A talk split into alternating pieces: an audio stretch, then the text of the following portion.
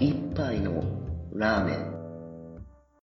この番組は深夜のラーメン屋で会社員2人が言ってそうなざれ言を語る番組です。はい、始まりました。英語へたしなむ。このコーナーでは、英語記事を読むことの興味深さを知り、英語学習へのモチベーションを高める、そういうコーナーです。記事の URL も概要欄に載せているので、興味ある方は見てみてください。では、早速本日の記事のタイトルの方ですけど、The Exodus of Paris Chefs to the Countryside というものですね。では、訳していきます。まず、はじめに見慣れない単語。まあ、カタカナ語読みすると、エクソダスっていう。これ、たまに使われ、日本語でも使われたりすると思うんですけど、脱出みたいな、そういう、なんか大量に移民とかがどっかに出るみたいな、なんかそういう感じのイメージですね。まあ、おそらく出エジ出エジプトとか、ああいうその歴史のところで使われたりとかを見ることがあると思います。で、じゃあど、誰がどこに逃げるのかっていうと、誰がのところがその後に続いてて、パリスシェフってなってる、まあパリに住んでるシェフ、パリのシェフですね、が、to the countryside なんで田舎にと。ということでタイトルの方を全部まとめると、パリのシェフが田舎に大量脱出というタイトルになります。これは非常にわかりやすいタイトルですね。記事の内容をドドドド直球で表していると。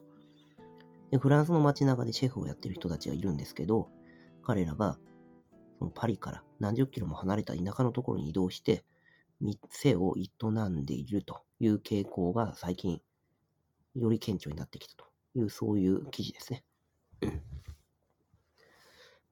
これ、なんとなく思うんですけど、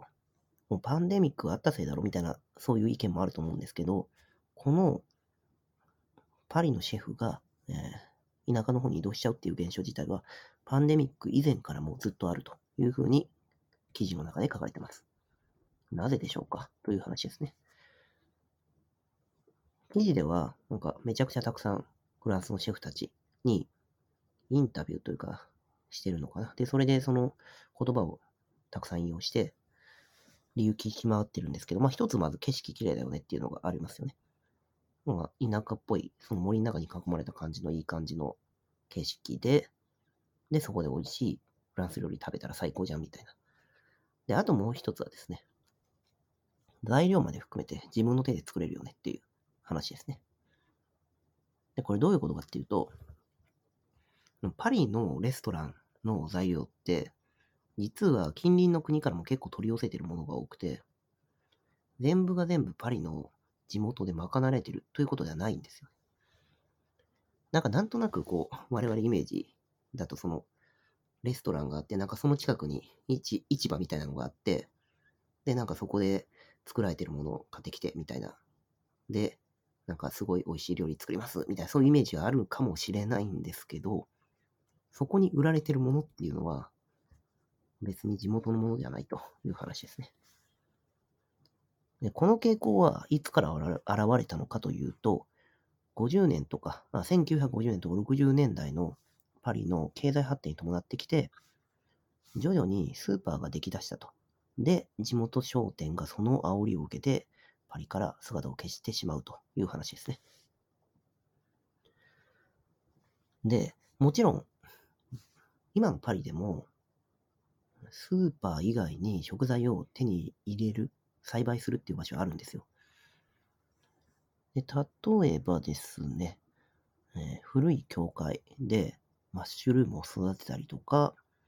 街中の一角を使って、えー、ワインを育てたりとか、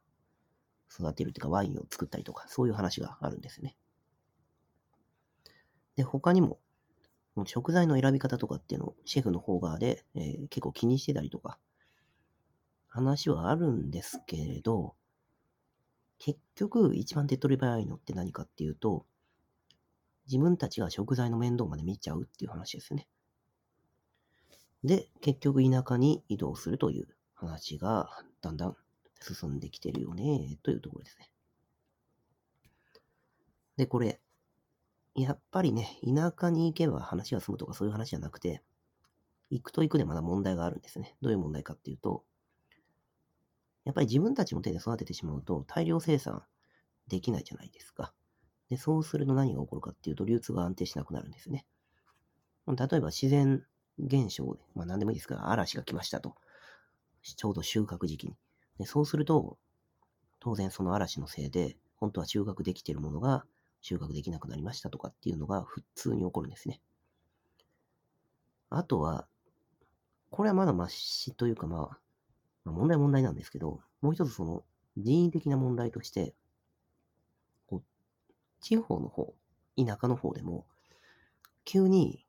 パリの方での高級なお店やってた人が来て、で、いきなりすっげえ、パリの街中で出してたような同じ値段の高級フランス料理店を開くと。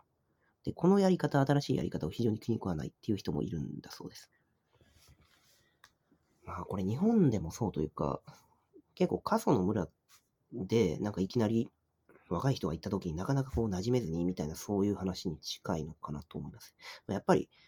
その土着のルールっていうのがあるので、それ守っていかないと、この辺は厳しいんじゃないのってのもありますね。で、あともう一つ困ったのがですね、地元住民たちにとって、えー、高級なフランス料理店が来た来てしまったせいで、地代が上がっちゃうんですよ、土地代が。で、これは、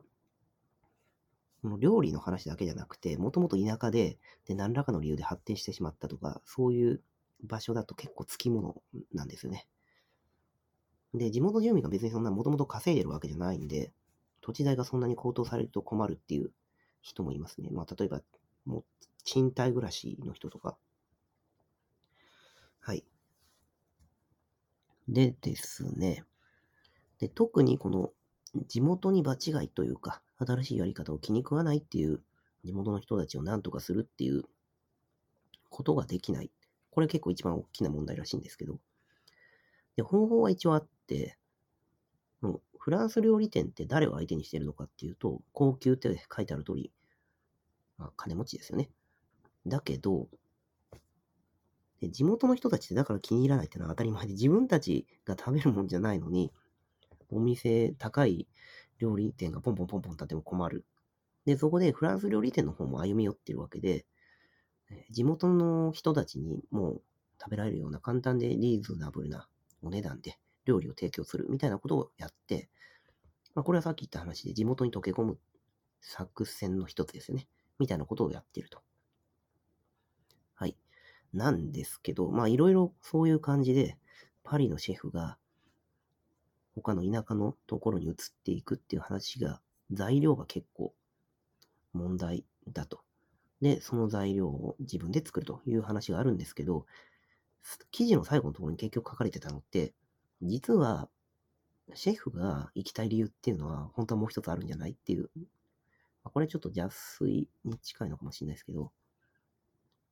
まあだけど最後のシェフのこの、えっ、ー、と、インタビューかなの中で、ね、言われてたのが、まあ、なんだかんだ言って、結局田舎スローライフっていいよねっていう話があるわけですね。で、確かに、シェフも人間なので、こう、どんどんどんどん年取っていくと、まあ、その都会の中で、世話しなく5日間、パリのレストランで働くって大変なわけですよね。まあ、それよりかは、